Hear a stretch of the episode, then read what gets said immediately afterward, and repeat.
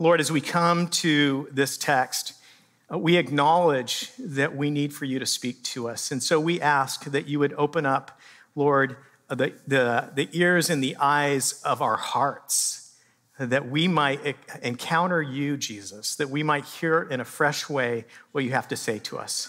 And it's in your name we pray. Amen.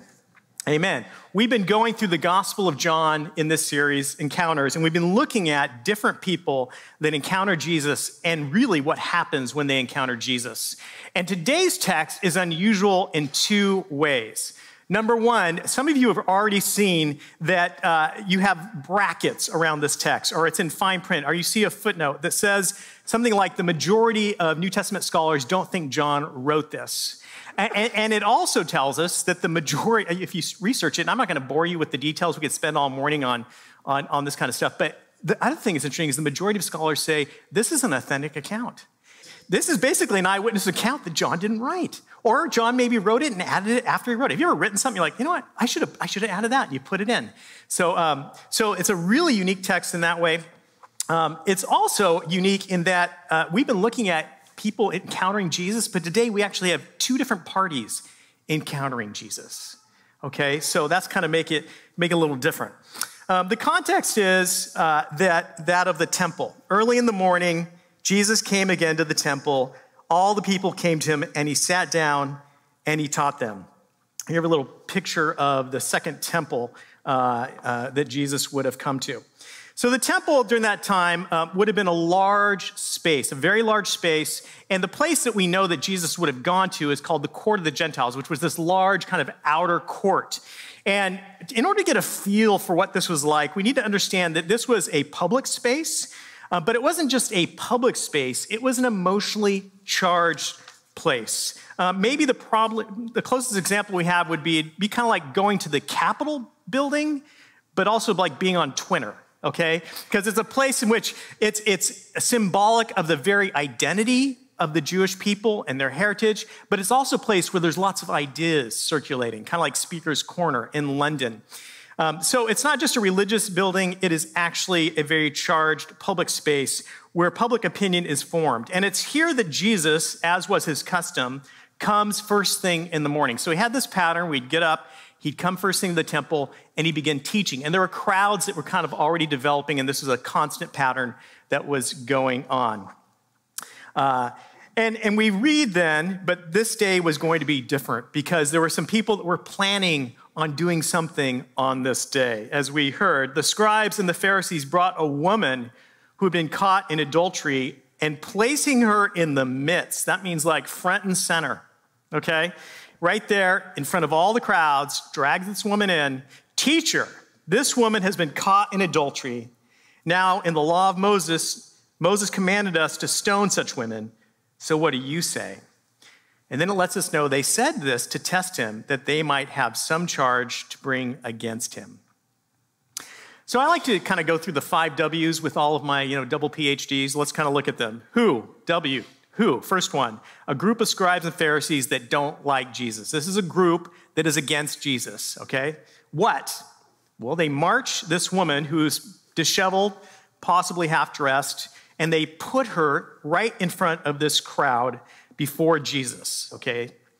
When? we already mentioned that. First thing in the morning, as soon as the crowd gathers, they timed it perfectly. Talk about ruining your day. Some of you think I had a hard start. Well, Jesus is going to have a hard start to his day right here, right? Where? I already mentioned the court of Gentiles. It's a heightened public space, okay? And why? They want to discredit Jesus. In other words, this is a publicity stunt. Okay, it's a publicity stunt that draws off of people's moral indignation in order to discredit Jesus. They want to silence Jesus. Now, in case you're wondering if this is kind of a unique thing, um, to have a, a group come together um, and form a kind of like a posse, a gang, um, a mob, and, and then challenge somebody based on some kind of moral indignation to answer a question, we, we just simply need to look at our culture. This is happening all around us, right? A posse, a gang, a herd, a group gets filled with moral indignation they band together, then they turn on a target and they want to know their view on X, Y, and Z. Are you for it or are you against it? Maybe you've experienced this. Maybe you've experienced it in the office, at your work. Maybe you experienced it online where it happens all the time, where somebody throws the bait out there. What do you, what do you think about this? And you know everybody in your family, your grandma, everybody is a part of this bizarre conversation on something that you probably, you have an opinion, you accidentally mentioned it, you know, and now the herd is turned on you and you can see the gang developing, the mob coming for you. It's not a comfortable thing and it's happening all the time in our culture. So they need to know an answer and they need to know it now. Because if they don't get the answer they want, they are going to punish Jesus publicly. His reputation will be irreparably damaged, he will be discredited. In short, this group has showed up to cancel Jesus. That's what they're after. Let's look closely at how they set their trap. And it tells us right away that the scribes and Pharisees brought this woman who'd been caught in adultery and placing her in the midst, they said to her, Teacher, this woman has been caught in the act. That's really important that King James is taken in adultery. Okay, so caught in the act. Uh, this is important because the law of Moses, you know, we're very familiar with the law of Moses being very rigorous and strict. But one of the things we don't see is that actually, when it comes to the bar of accusation, it is far more generous uh, than our own laws. You know, there's no such thing as circumstantial evidence in the law of Moses.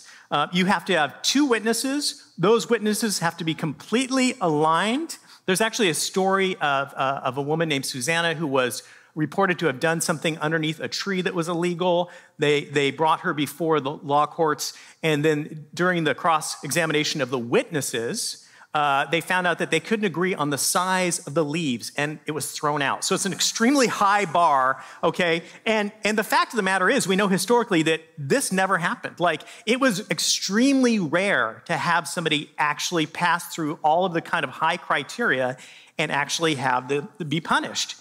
So adultery was rampant during this time, but it's never being prosecuted. So that's part of their plan.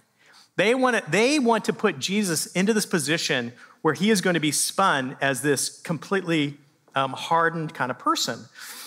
Um, so that's why it's so important that she's caught in the act. Now, notice that they are not asking Jesus if she's guilty. That's really important to notice. He's, they are asking Jesus about the penalty, okay? And, and it's a great, it is a, an absolutely great uh, trap I mean, they've really got a great trap going here. Now, in the law, Moses commanded us to stone such a woman. So, what do you say? They put Jesus on the horns of a dilemma. You know, this is, this is, we see this happening in other places in the Gospels. You know, do we pay taxes to Caesar or not?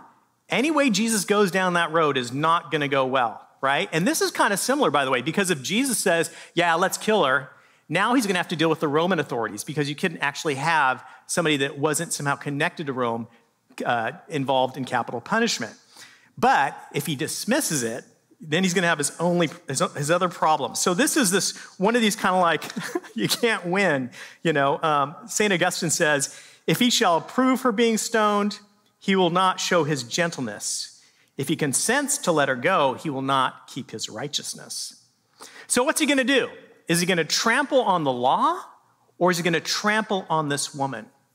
If he tramples on the law of Moses, he couldn't possibly be the Messiah. There's no way that Moses, the great founder of the people of Israel, remember, they're in the temple, they're at the very center of the identity of the people of Israel. Moses, the founder of the people of Israel, that, that Jesus would go against him would be unthinkable. Jesus would be a lawless person. And by the way, Jesus would be possibly drugged into court himself. Okay? But if he tramples on this woman, okay, if he says, you know what? Yeah, this, killer. We, sorry, we got to kill her. Um, you know, why were so many people crowding around Jesus? Why did Jesus grab the crowd that's there? It's because he was saying things about grace and mercy and forgiveness that people were like, I never heard this before. This is shocking. I never heard this kind of gentleness, kindness, forgiveness, mercy. And so if he says, Yeah, got to kill the woman, too bad, you know, think about it, you know, come unto me, all you who are, who are labor and, and heavy burdened, and I will execute you. Not to work, right? It's to, it's to, okay, it doesn't, it doesn't kind of work. So Jesus is at the, this, this incredibly difficult situation. And by the way, these, these men with their incredibly devilish scheme, have actually stumbled upon a perennial problem that all societies and religions face. And that's this if you have compassion, you're in danger of relativizing morality. And if you have absolute morality, you can crush people. How do you deal with this situation? And so they, they think to themselves, we've got him. We've got him. We finally got him. But they don't got him because they're not dealing with just anybody. They're not dealing with just a mere mortal. They're dealing with the God man. And so then it tells us something that is one of the most amazing things. Jesus bent down and wrote with his finger on the ground. And I have to tell you, there has been more speculation over what in the world Jesus is doing at this time than just about anything else in the Bible. What in the world is he doing? Like, can you imagine the drama? They drag this woman in, they put her there. This is extremely dramatic. Everybody's, and they're, what do we do, Jesus? And Jesus is like, all right.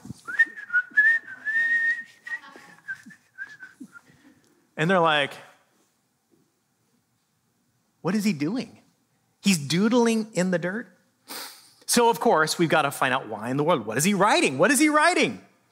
Well, one theory is maybe he's writing out their sins. Maybe he's writing a big enough for them to see, you know, liar, you know, mean to your wife. Maybe he's doing that so they can see it. You know, God wrote the law with his finger. So maybe Jesus is writing out the law and showing that he's divine. Thou shalt not commit adultery. I'm actually God. I, I wrote the law that you're talking about. There's lots of speculation, um, and we could stay here all day. Uh, of course, I just want to let you know in my vast wisdom and education, I have finally cracked the code, and for the first time, I'm going to reveal to you what he wrote.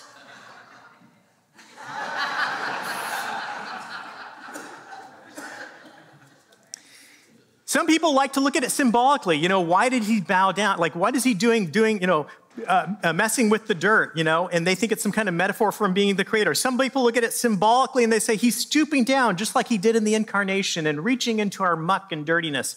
Look at these are all truths. But focusing on what he wrote or reading this as some kind of heavy symbolism, I think just misses something we see Jesus doing over and over again in the Gospels. You know, when Jesus is uh, in a storm, his disciples are panicking. They're going crazy. It's an, Jesus, is an emergency. What are you going to do? And he's like, and they're like, what's he doing? He's sleeping. Why is he sleeping? Jesus walks through the Gospels and he is completely unflappable. He's completely not messed up by the circumstances that come rushing at him. And he certainly doesn't play to the crowd. He is not sitting there trying to win a popularity contest.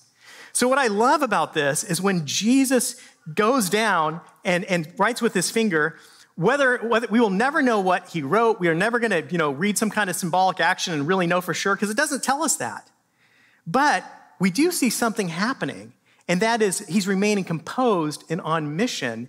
And I think he's actually doing something quite strange because look at this situation. They've drugged this woman out of bed, marched her up these steps. Have you ever looked at the temple, the steps? Like, and can you I mean, I don't like to be drugged out of bed just, you know, for whatever reason, but, you know, she's in the, she is being shamed. The level of shame is off the charts. And this is an honor shame culture. And she's being placed in the middle, front, and center of all these people. And what I see here happening is Jesus takes the eyes that are focused on this woman, and every single person was looking at this woman with absolute, like, oh yeah, look at that woman. And he turns and he does something so strange that people have to turn and look at him. What is he doing? And I see an act of compassion. Jesus refused to play by their rules. They had set the whole thing up, and he on purpose does this weird thing. It was totally unexpected. It averts the eyes from her, and then he himself becomes once again the focus of attention. He's not going to play by their rules. And then he says this Jesus bent down, wrote with his finger on the ground, and as they continued to ask him, he stood up and said to them, Let him who is without sin among you be the first to throw a stone at her. And once more he bent down and wrote on the ground. This is one of the most genius answers I mean, let him who's without sin among you be the first to throw a stone. What is he saying here? Well, notice what he doesn't weigh in on. He, he's not weighing in on whether she's guilty. She's already, that's already been established. He's not weighing in on capital punishment. Some of you are like, well, is he, is he for it or against it? He, he doesn't even bring it up. He completely doesn't go in there. He doesn't defend it, deny it. He's not into that debate. Um, he does not make a general statement about all judicial procedures in that we can never, ever have anybody be a judge unless they're a sinless person. These men would have laughed at that. We couldn't arrest serial killers. Jesus is not making some kind of general statement. What he's doing here is he's pointing out that there's something fishy here. There's something fishy in these people, these men coming together and dragging this woman before them. Um, number one, where in the world is the man? You know, last time I checked, to commit adultery takes two people, okay? two people. And if they saw and saw and they caught them in the act, where in the world is the man? And you know, the Bible does not mince words when it comes to partiality. There's several verses in the law of Moses that says that you, number one, the law itself says that you bring both the man and the woman. Number two, the law says if you find a judge that is showing partiality and only punishing one person, take that person and kill them. Okay? So Jesus here is Jesus here is he's on to their fishiness. So it looks like there's partiality. It looks like there's entrapment. You know, um, you know, the fact of the matter is, is that if you think about how odd this situation is, where is the man? Well, where is the man? I think, reasonably, I think that one possibility is, is that they were behind the whole thing.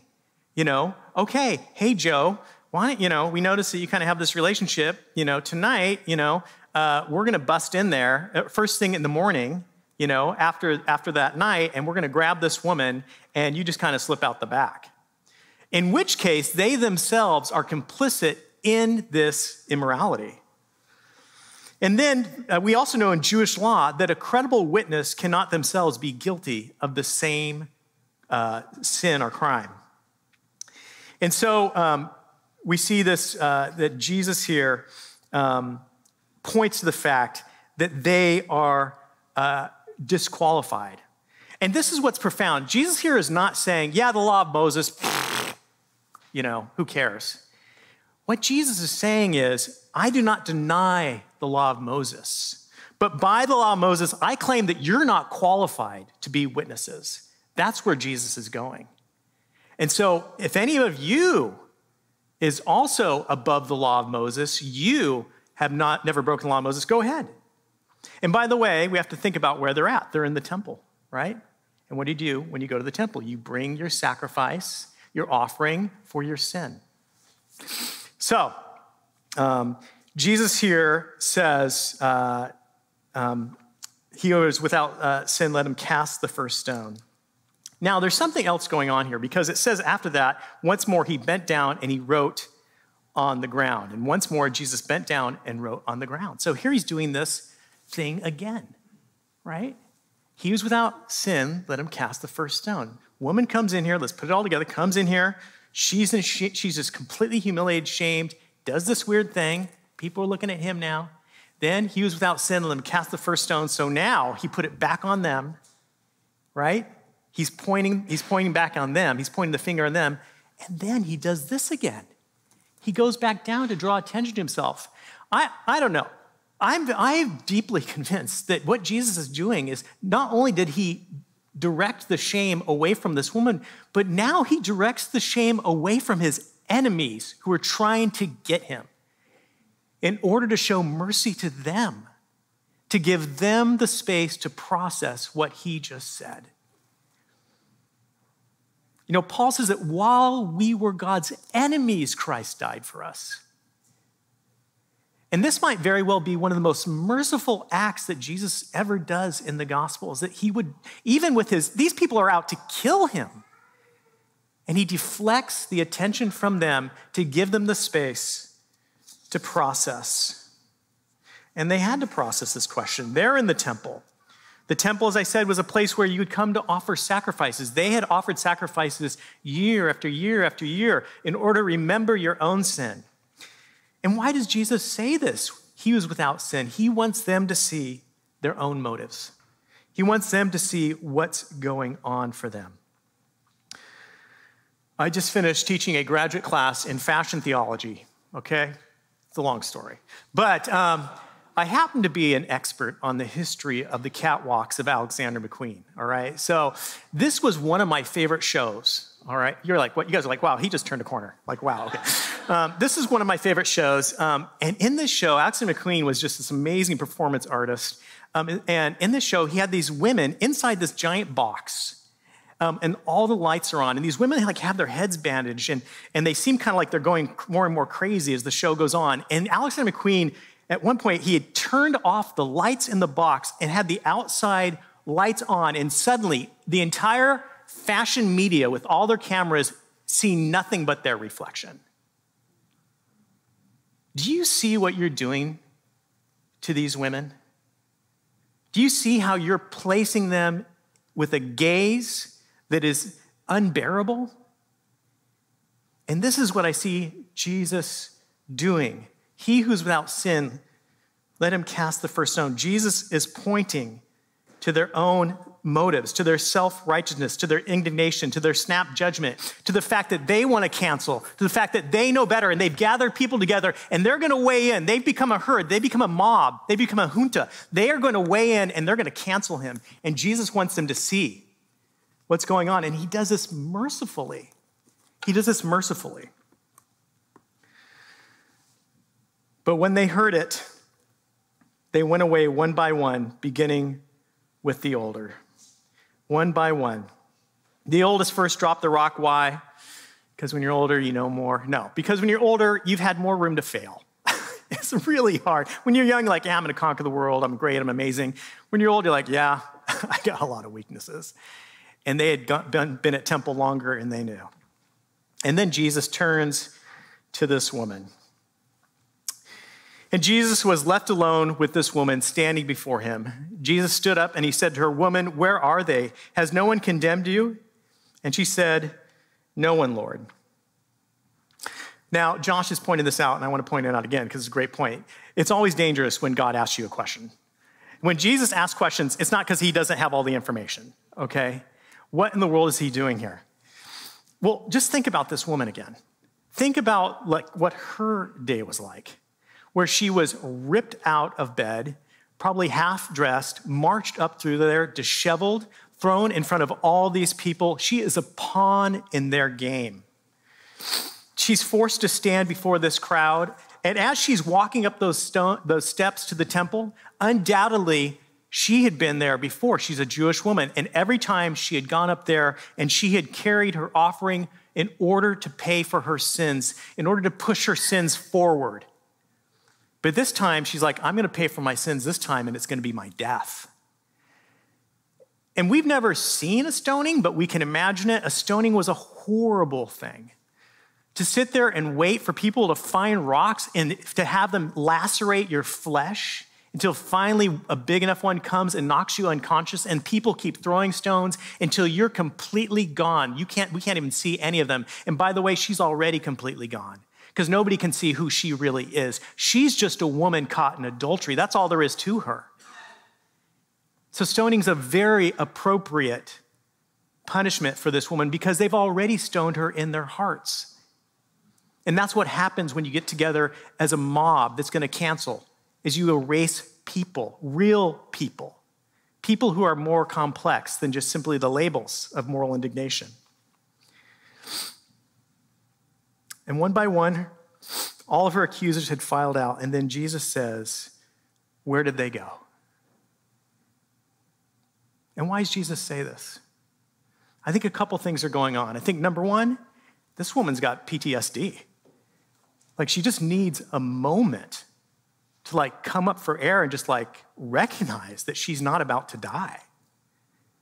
She's trembling, she's shaking, and Jesus wants to give her a little space to begin the healing process. But I think he also stands up and asks this question because that would be the position where he now, in a very gentle way, is also mimicking that of the judge, mimicking that who could also be an accuser.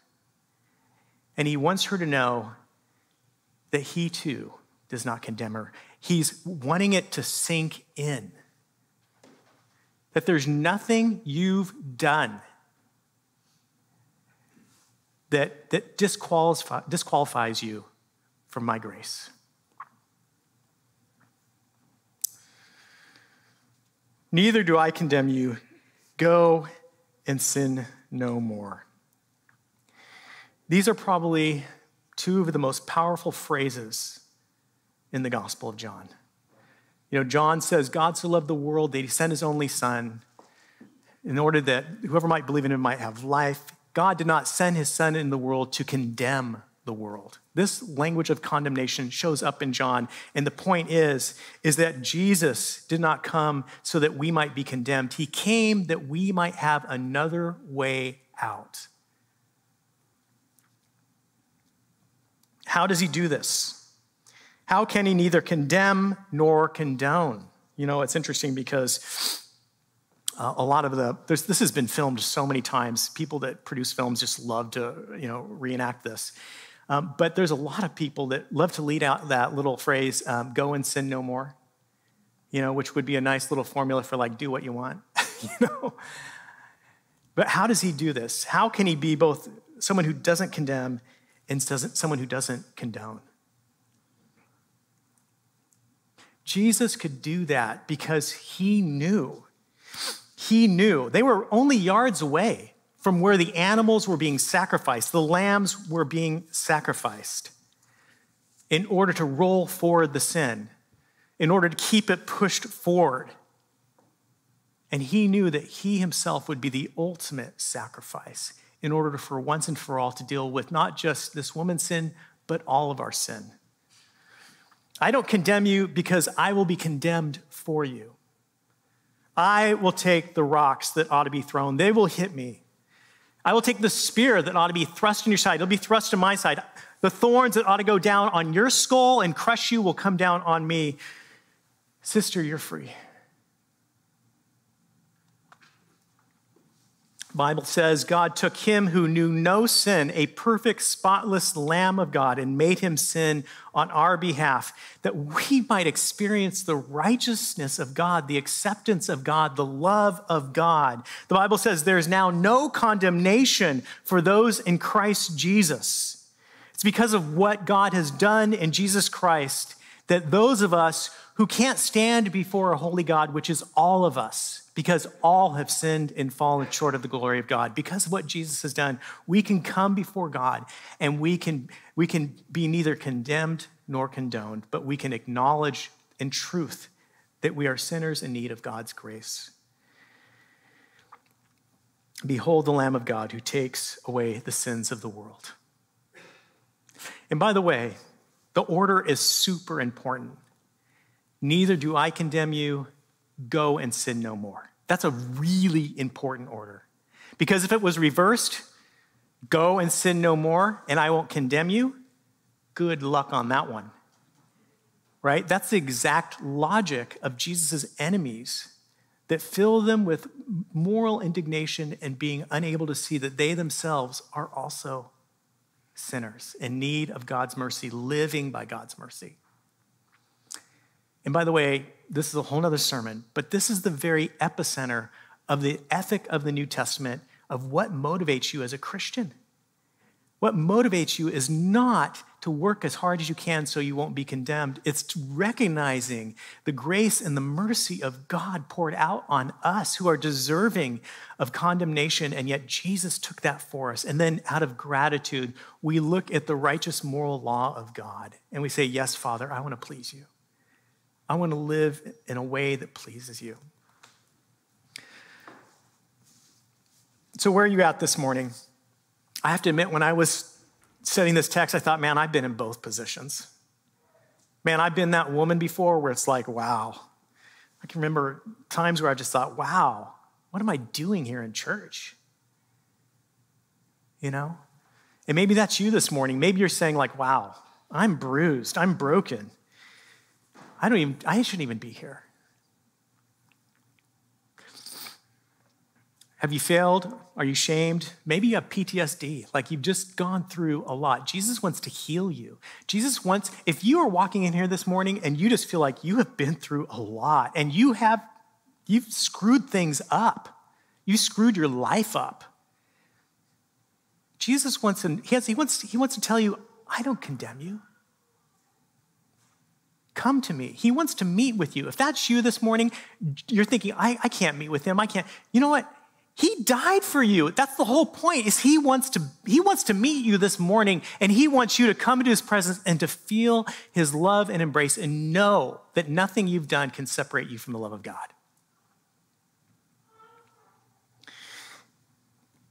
Maybe you're somebody that has a lot of rocks in your pocket this morning. Maybe you have an alternative personality when you get online. And if we all knew the kind of person you are and the kind of uh, mob you become a part of. Maybe, maybe you've been sucked into the mob in the office where there's going to be a pressure we're going to put on somebody, and you, and you didn't have the courage to stand up. John Chrysostom, one of my favorite historic preachers, when he was tempted to say something negative about somebody, he would always pause and he would touch with his right finger the inside of his left hand.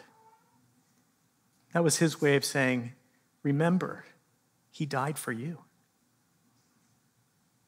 Who is it that you're angry with? Who is it that you look at and you just think, I, I just want to cancel them? I just wish they weren't in my life. I would love to get rid of that person or this group or.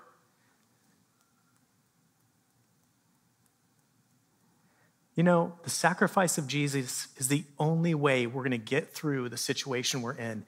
And God help us if we become a part of the herd. God, protect us from that. And the only way we can be protected from that is when we see what He's done for us. And that registers at a deep level.